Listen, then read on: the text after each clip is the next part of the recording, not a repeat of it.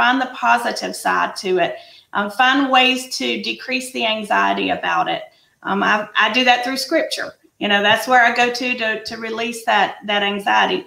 But find a way that you can you can get to where the anxiety is not so bad that you don't let this event, this time period in history, define who you are as an individual.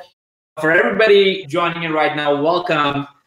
And I have Ginger over here with me, Ginger Herring, who's the CEO and president of First Franklin Financial. And one of the things I wanted to to do is to bring the, the whole reason this is about getting one percent better every single week and bring hope over fear, like choosing hope over fear. And I've been so impressed by Ginger's leadership of First Franklin Financial and around their faith-based leadership and how they're sustaining a family business during uncertain times. And they have been around for a long time. They've been around for 79 years. So they have seen their fair share of ups and downs. So it'd be really cool to get that perspective.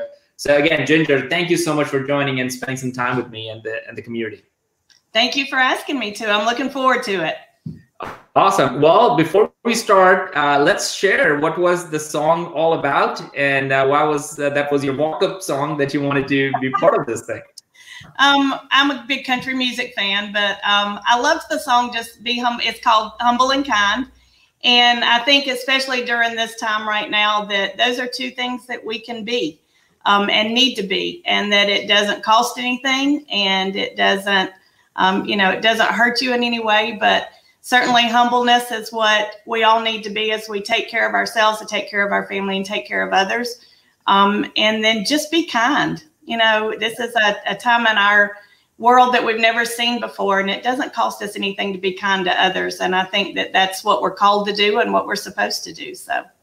Absolutely. So let me share a little bit about what I know about First Franklin Financial, and I would love for you to share and give people a, a view, a backstage view, uh, if you will, uh, of what uh, what the organization is all about. But Ginger, you've been the CEO of, of First Franklin Financial Corporation, and I'm, I'm I want to make sure everybody recognizes this is not just a mom and pop shop. Like you have over 1,500 employees. You you guys have over 250 million revenue. So you have been running and growing this organization for quite some time in a really incredible uh, place. So I'd love for you to share a little bit about First Franklin Financial, what you guys do, and if possible, like the beginning story of how the organization got started. I'll be glad to. We are a family owned business. It was started by my grandfather in 1941 he had um, gone to Georgia, the University of Georgia for undergrad, and then he went to Emory Law School. He uh, got his law degree, became a lawyer, and practiced law for about eight years. And then decided that, you know, he had that little bit of entrepreneurial spirit and he wanted to do something different. Um, but he knew three things that were kind of the criteria of whatever direction he went in. One of them was it had to be something that intellectually stimulated him. Number two, it had to be something that provided a decent income to his family to be able to support his family. And number three, it had to be in some way serving the public. So those were kind of his three criteria. And in 1941, as you realize, you know, you're just coming out of or in the big in the Great Depression. Yeah. There's an economy that's um, challenged and and things like that as you're coming out. So, um, but he went into the consumer finance business started out with his first loan being an automobile loan to for a very very small amount and considered to what today is like. Yeah. um, and then it's just grown from there. Um, my my father joined the company in 1963 as general counsel because he too had gone to law school. I came in the company as general counsel and then uh, moved on as president years later. And then i started working for the company when i was 12 wow I tell that story. Uh, just I used to come up uh, during the summers and answer the phone for the receptionist and do the mail and things like that. So I literally have worked for the company most of my life. Uh, worked in our branch offices through college and then uh, well through high, that my senior year of high school and then through college, um, and then. Uh, after I went out and worked for a couple other people for a while, I decided that maybe I wanted to make my home be in Toccoa again and came back to uh, work for the company. And uh, then in 1998, I guess, is when I came back full time to mm-hmm. the company. And then I was promoted to president and CEO in 2001. Okay. So Um, and uh, my brother also works for the company. So we've got two of the uh, generation three working for the company, and we work together every day. And um, we have a fantastic group of people that work with us. I have a, a, wonderful executive team, a wonderful strategic management team, uh, um, and just 15 over 1500 of the best employees you could ever ask for. So you, you totally, totally have because that's one of the reasons. Like my wife works at First Franklin Financial, and I'm like, and she, she'll every day she'll be telling me like, "Hey, I just got a great email from our CEO. I just had these things happen," and I'm like, "What organization do you guys make money?" Like she's like, "Yeah, we make money, and here's how we do it." I'm like, "Oh my god, there's a lot of really good things." So we're gonna get into more examples of how you're leading through this. Uh, but what what was the first loan amount that uh, that was that started this organization?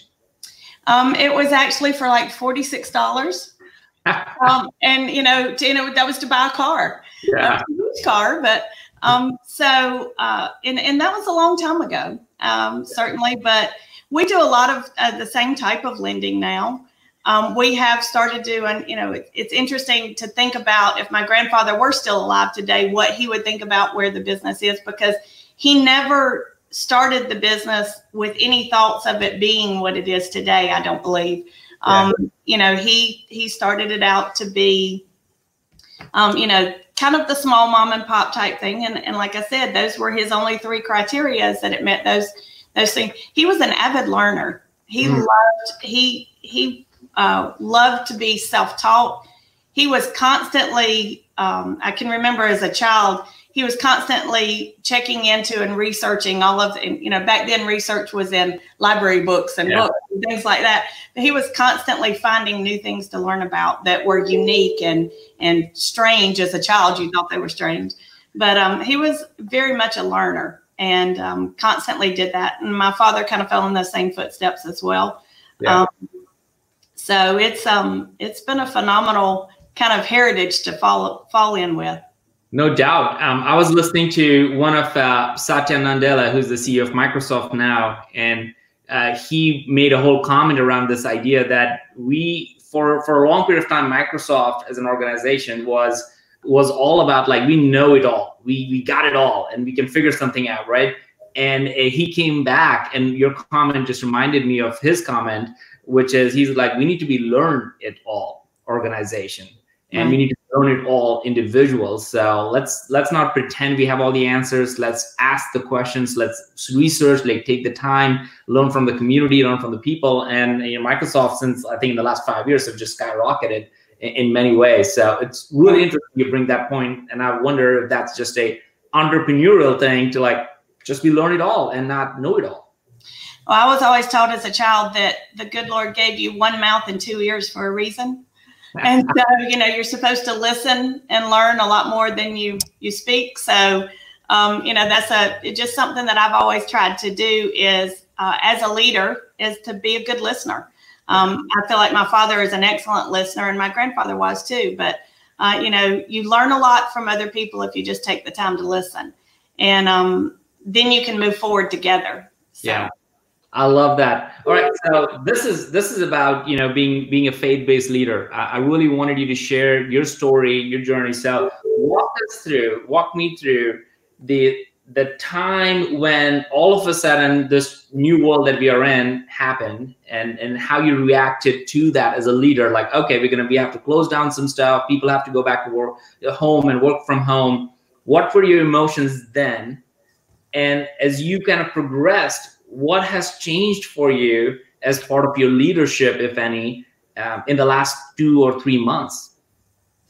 Um, well, as as it's been said numerous numerous times, you know these are unprecedented times, and so you know it's nobody's ever really experienced what we're experiencing right now to this magnitude. Yet certainly there have been things that have happened through time, but I think the intensity with all of this has come from technology and from you know news media and availability for the information now that maybe hasn't always been there when we've had other events in history.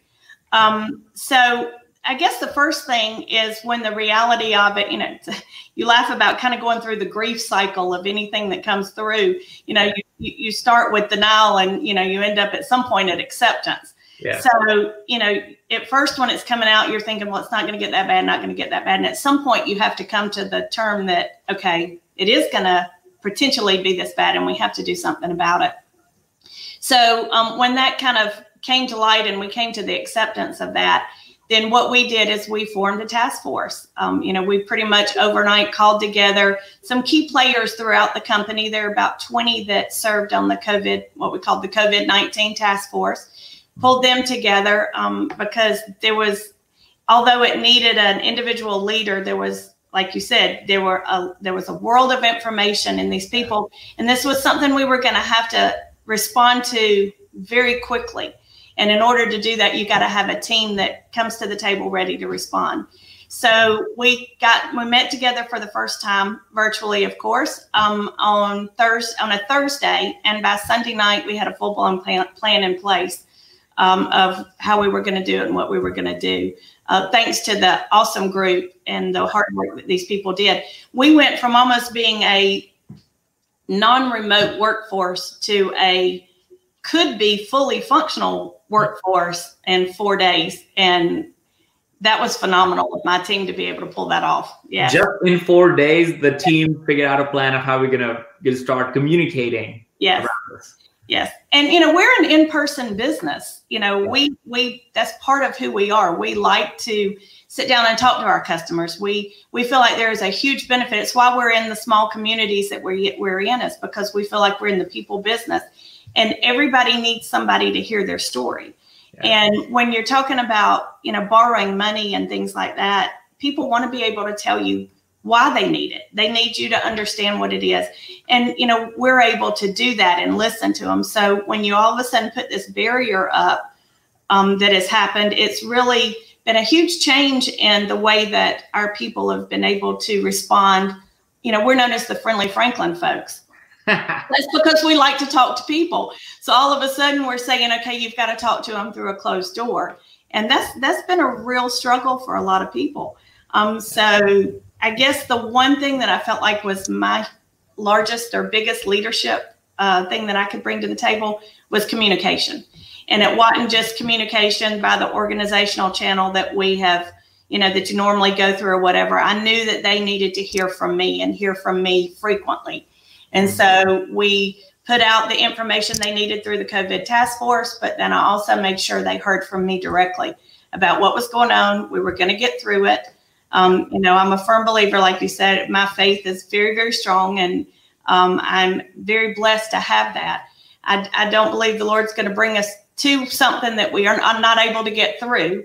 And yeah. there will be another side to this. And so, you know, just constantly trying to reiterate that to the people that I work with every day and remind them that, you know, we're not alone in this and that we're going to be able to to find another side. So I, I'm I'm so grateful for you sharing that. Uh, the level of communication, I think that's the number one thing most leaders are now facing and finding is like, well, what is my communication style? Everybody wants to hear directly from it.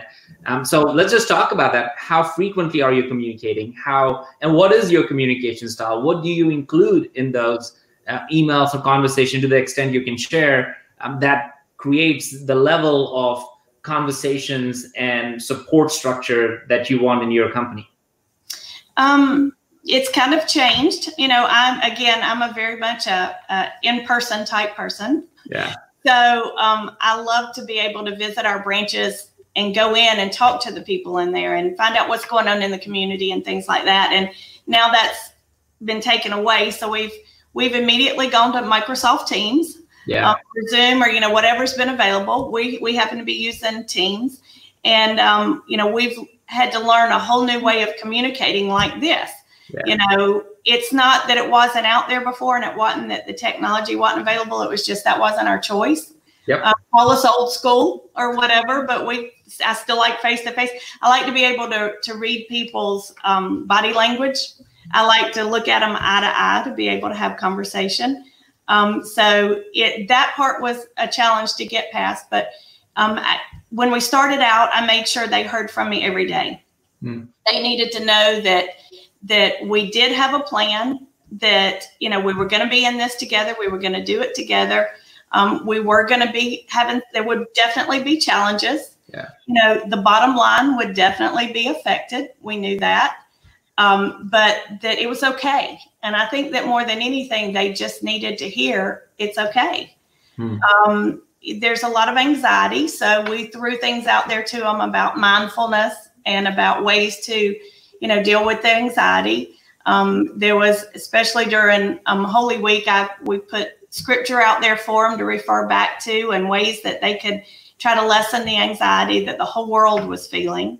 Yeah. Um, you know, so it, we went through a, a, several weeks where the communication was daily, um, and information was out there, and we'd check in with people.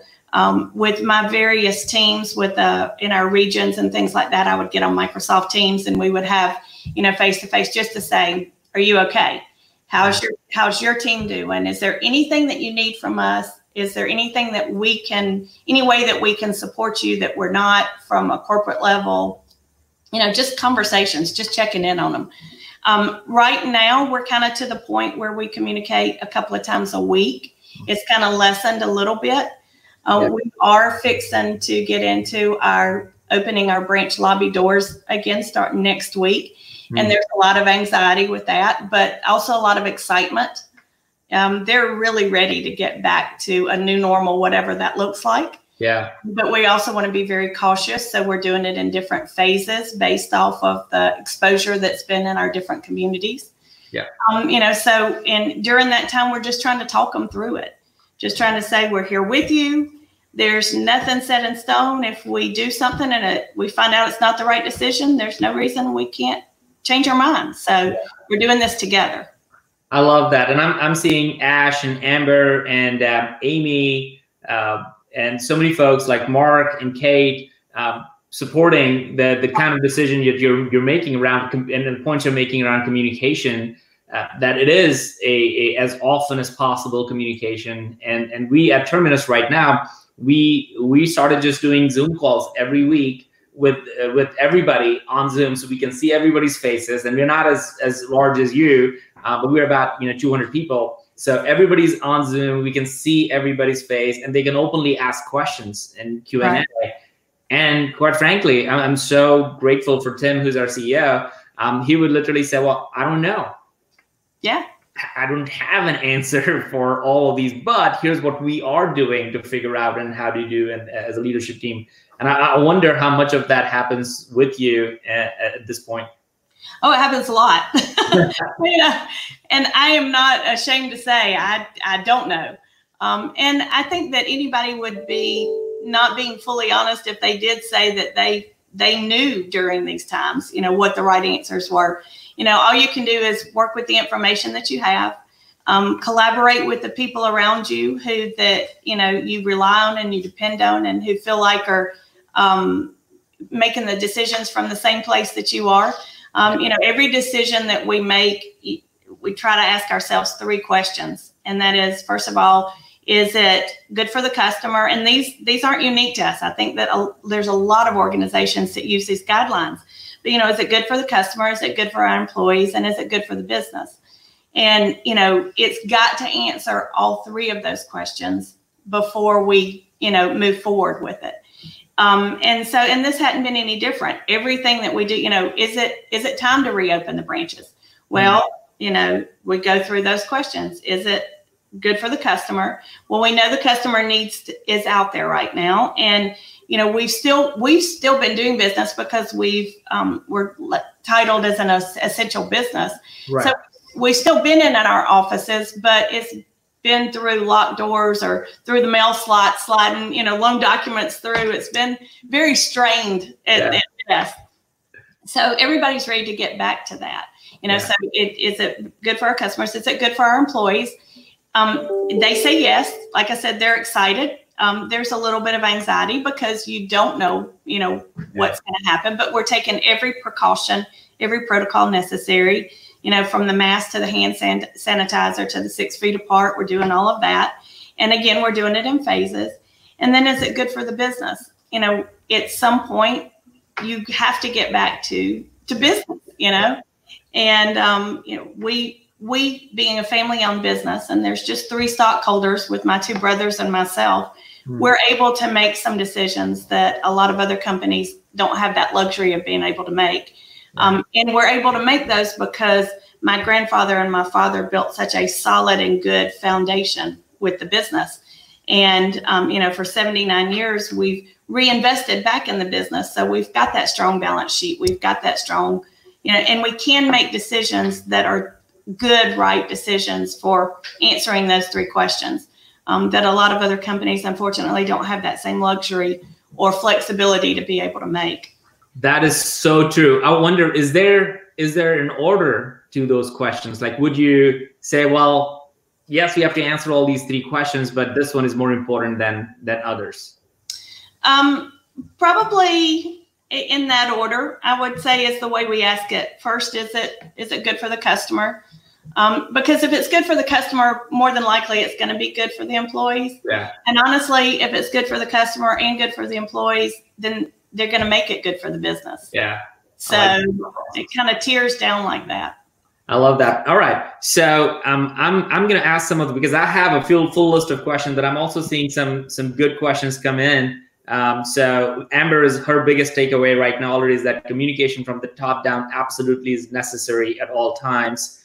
Um, and Ash, you, his question is, can you talk about how uh, First Franklin Financial balances the uniqueness of being faith-based with the business reality of achieving results, driving performance, and taking care of customers? How do you do these things? Because you know, sometimes they may not go hand in hand. Um, right. Um, our family philosophy, I guess, again, being a family-owned business, you get to somewhat portray your family philosophies you know, and that's always been, you know, God first, family second, work third. And so um, we have always been very um, vocal about what our faith was because we feel like that that's why we're here. Um, that's the basis of our success and things is is that faith. So that first, always comes first. Um, we encourage throughout our company that family is second um, and if you take care of the first two, if you if you take care of your faith, take care of your family, then work will take care of itself. Mm-hmm. So that's why it's in that particular order. So our balance has always been taking care of our our first Franklin family. Um, you know, doing that, making decisions again that are right for them and right by them, and then the business takes care of itself.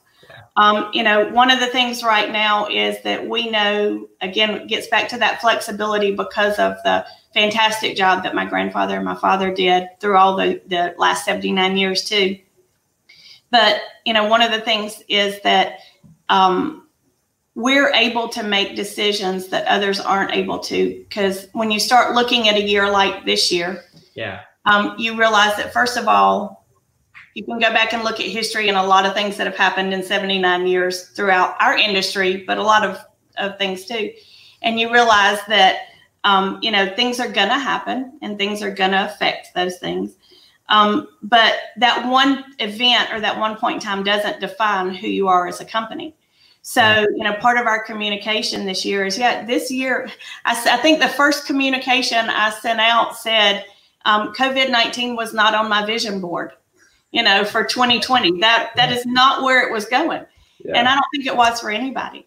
And so taking a look at that and just realizing, okay, this year isn't going to define us, but how are we going to get through it and how are we going to get through it together? Yeah. You know, we do need to look at cutting expenses where we can.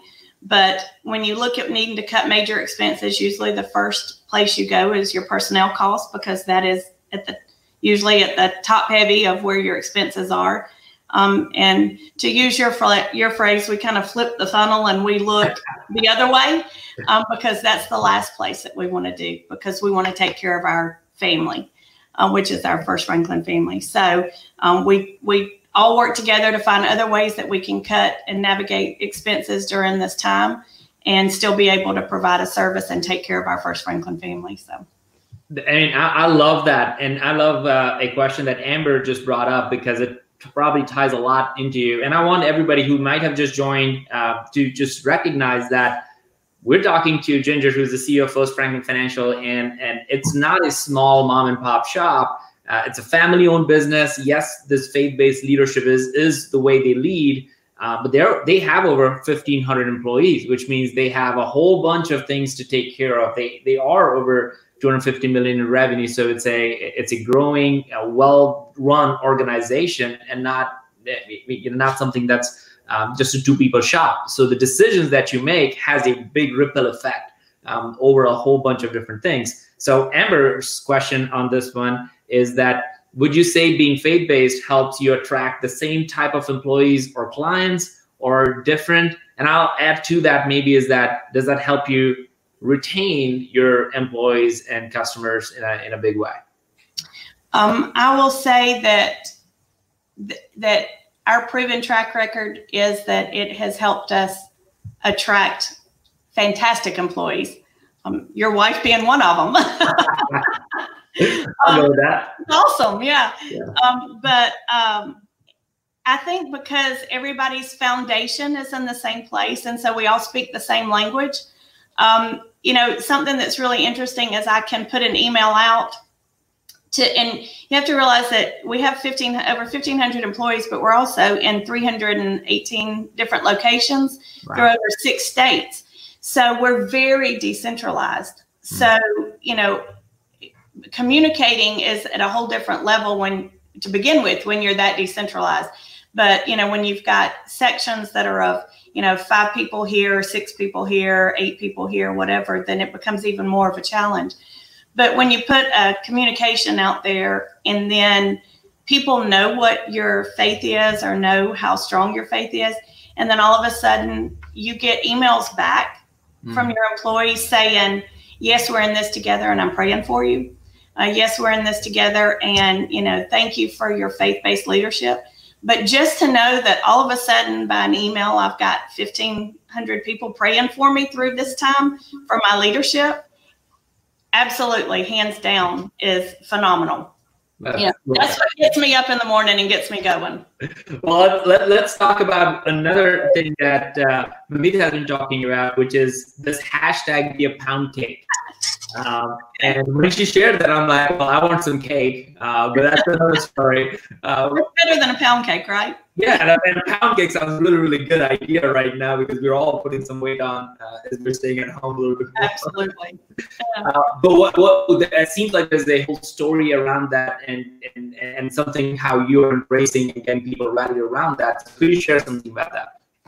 Well, um, one of the states that we're in is Mississippi. And um, when on top of this COVID 19, of course, we've had storms come through and do some massive destruction um, throughout, you know, some of our states and some of our communities. And it went viral across social media where in um, a town in Mississippi, there was a couple that had um, their house completely destroyed from the tornado. But the kitchen counter was left, and on the kitchen counter was a pound cake with a glass cake cover on it that was completely untouched, still sitting there. Crazy. So the kind of one of my employees sent me that with the story, and her, her she said, you know what this makes me think of is that not all storms in life are meant to destroy us or to damage us, but some are maybe sent just to test our resolve.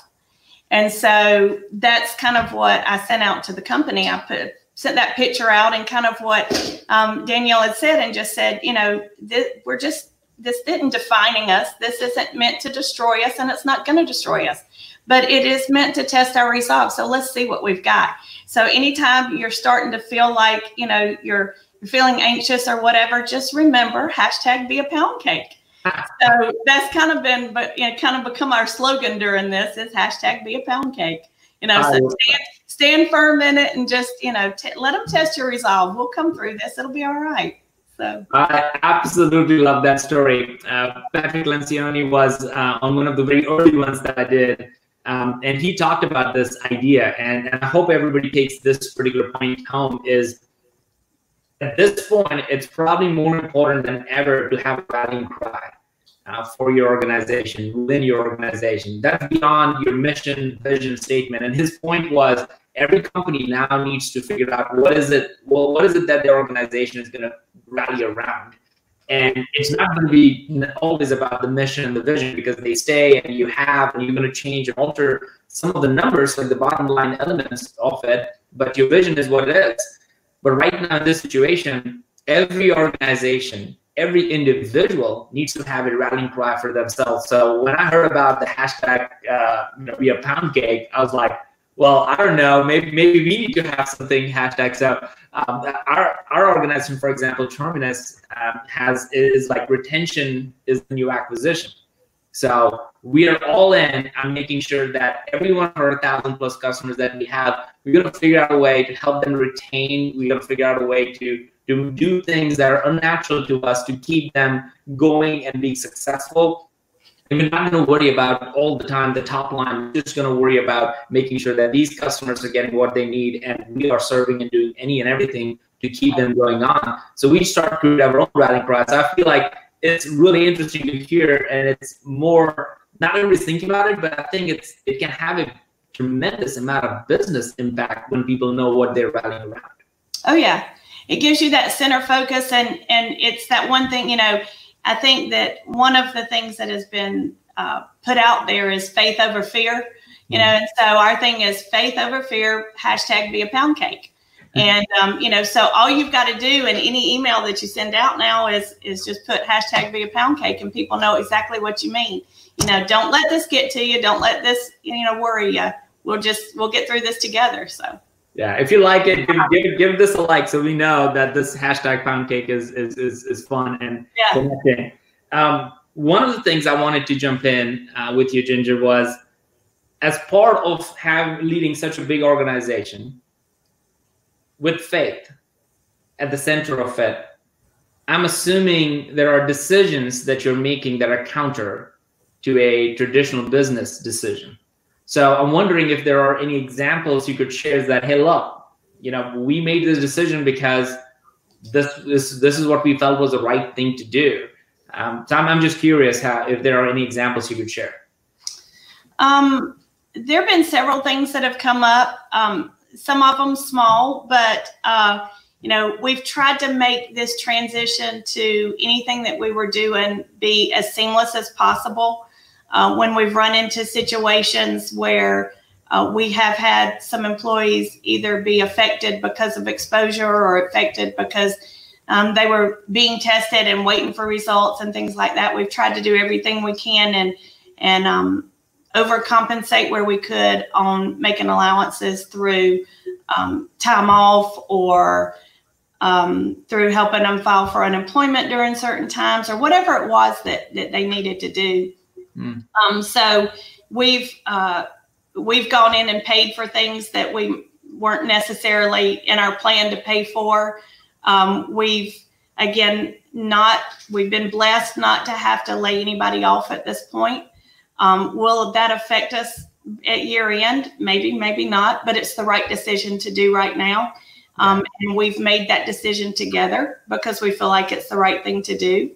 Um, so there have been just little things along the way that, again, we get back to and say, you know, what will the effect be? Let's recognize what the bottom line effect will be. Um, let's decide whether it's something we can live with or not and accept it, and then let's move forward. Yeah. Um, so it's it's been um, there have been several things along the way that have been like that. Um, and again, I just feel very blessed that we can have those conversations with a very small group of people and you know understand it whether it be with my two brothers and myself or our board of directors and you know everybody's on the same page together so yeah and thanks for sharing that ginger because i don't know of many organizations who can go out of this or come out of this and not be impacted financially Right. So in, in some way, shape, or form, they all are going to get impacted financially. Now, of course, if you are somehow happens to be in like delivery, like this probably right. is the best time for you. Uh, but 99% of the organization, like yours and ours, we're all going to get impacted financially. Right. Where, and, and that just means that you have to balance how, what level of financial hit you're willing to take as an organization and be okay and still do the right thing. So you're just sharing the fact that you guys have not let anybody go um, and, and, and that's a decision that you made because of uh, what's important to you and what what your freight brings and that itself would be pretty inspiring and exciting for everybody at the organization. Um, I, i'm curious what's your picture of success at the end of this year to to come out of this? Like you if you were to like have your magic wand and say all right we, we're gonna come out of this year 2020 we're all good we're on the other side of it what when you look back what what, what would it be that will be, what will make you proud and be happy and you feel like you know what you did everything you possibly could well you know i think everybody starts in a year like just like we did and that is you set your goals out there you set your objectives. Like i said you you do your vision board you you know have all of these great ideas of what the year is going to look like. And then something like this happens and so you just kind of take the piece of paper and you know shred it up into little pieces and say okay let's start over. So what would success look like for us? Um, you know I, I want us to to um, maintain being a stable company, still being able to provide for our customers and meet their needs, provide for our employees and meet their needs, um, and then maintain the business at the level in which we at least came in this year at. Um, if we can do that, and at the end of the year have healthy employees who have made it through this, who have been able to take care of their families when they needed to, um, who have got healthy families, um, and our communities begin to come back strong again. Uh, you know, we sit and are looking at 319 communities that you know we are a part of, and so you know to be able to support our communities in any way, if we can find ways to do those things, then for 2020, I will call that a success. You know, our internal theme for the year was a visible difference. Yeah. And um, I think that at the end of this year, we'll we'll hopefully be able to say yes, we did make a visible difference. Won't necessarily be by the same standards of which we started the year at, but that's okay. It'll be in in, in all the ways that really matter. I love that. All right, so I'm gonna I'm gonna wrap up with three big ideas. I, I took a whole bunch of notes from this. I'm gonna I'm gonna try to wrap up with two or three big ideas um, and again, as everybody's listening in, we record this. It's on the Flip My Funnel podcast in a couple of weeks, so you can listen to it later on. Um, and, and, the goal of this is to just help everybody become one percent better every single week. So thank you for joining Ginger on that journey uh, with us. Um, and I would love for once I share the top three takeaways uh, for you to share a challenge with everybody around what can they do for themselves or an organization because a lot of people listening like ash and robert um, they get all of these there are a lot of things that people are going through struggling with uh, but maybe there's something that you could share that's a challenge for them to do it and maybe that's hashtag you know pound cake uh, right. Um, so number one i love the fact that if you're a leader and i believe at this point everybody is a leader there's no question about it. You are leading your family you're leading your team you're leading yourself you are a leader. Communication is the number one thing is what i heard from from you today. Figure out how often you communicate how often you need to be communicating. Um, in beginning you started daily now twice a week so you're you're you're changing as the things are moving along so figure out your communication style and just be actively participating in it. Because people want to see you um, as a leader and people want to see what you know what you feel like and it's okay to say i don't know. Right. So thank you for that. Um, the second one is almost a three part in here. I love the framing. I don't know if it is it is was there a book about this? Because I've heard parts of it, but I've never heard anybody laid out this way, the way you laid it out, Ginger, which is the way the frame of reference for you as part of being a faith-led organization is still, I think, something that people can use regardless of being a faith-led organization, which is is this good for the customers? Is it good for the employees? And is it good for the business? And I have heard bits and pieces, but I don't know. Is that did that come from any book, or is that something that you just have ingrained as an organization from beginning? I think that it's probably something that I've heard from you know just over the years of of great leaders around me, and um, have just pulled it together. And that those are the three questions that we focus on and center on. Um, yeah. You know, it, it's certainly not such a, something unique or original from me, I'm sure, but it is something that I've gravitated to and held on to, and and it has never led us astray yet in our decision making. So I love this. I love this. And then the last part, which I, I saw a whole bunch of folks talk about and comment around this, was this idea that this is not, and you said it in two or three different ways around that this event is not going to define you.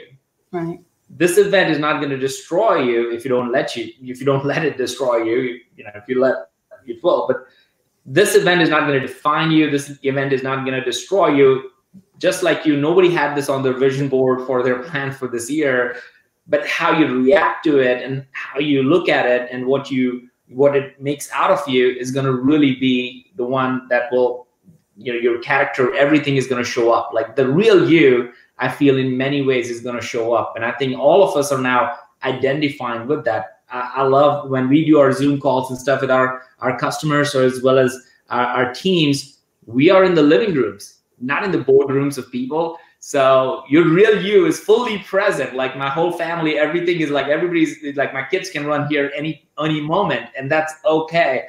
So in many ways, I, I love the fact that you said this is not. Don't let this just define you and destroy you. Use this for something good and a greater cause. So I love um, the way you phrased that a few times. So I love for you to share a challenge with everybody as we wrap up. Um, absolutely. Uh, let's see, one challenge. Um, I will have to say this is the first time I've been in my office in like what 10 weeks or whatever. So up until then you would have seen my kids artwork from 20 years ago on the wall behind me. My kitchen table became my desk. um, but I guess the challenge kind of ties into that is um, even if you're in a business or you're in a leadership position where you know, a lot of businesses may not make it through this as far as the business being able to reopen their doors. Um, and I recognize that, and I certainly do not make light of that. Um, but just because the business may not open the doors, it again doesn't define you as an individual. And so there is, um, you know, you find the the challenge, I guess, is to find the positive side to it. Um, find ways to decrease the anxiety about it.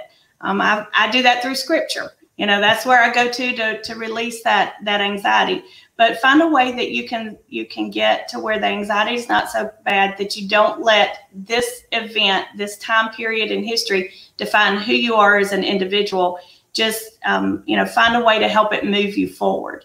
So um, i think that's important for all of us you know this is this is history. There's a lot of things in history that could have defined people and they chose for it not to. So it is a choice. The way that we look at it is certainly a choice that we have to make every day. So Absolutely, it's a choice. I say that to my kids all every day. It's like how we behave, how we react is the choice. Absolutely, control what you can control. Um, the things you can't control, don't pass on that. Like it's it, it is what it is, and right. you have to keep going on it. So, Ginger, again, thank you, everybody. Thank you so much for joining um, on this journey. And I don't know if if if we don't have faith, I don't know how we will get through this kind of thing. So I don't either. I really don't. yeah. So thank you for the faith. So God bless you, Ginger. Thank you. God bless everybody. God um, bless you too. Thank you for having me. Absolutely. Thank you for taking the time. Absolutely.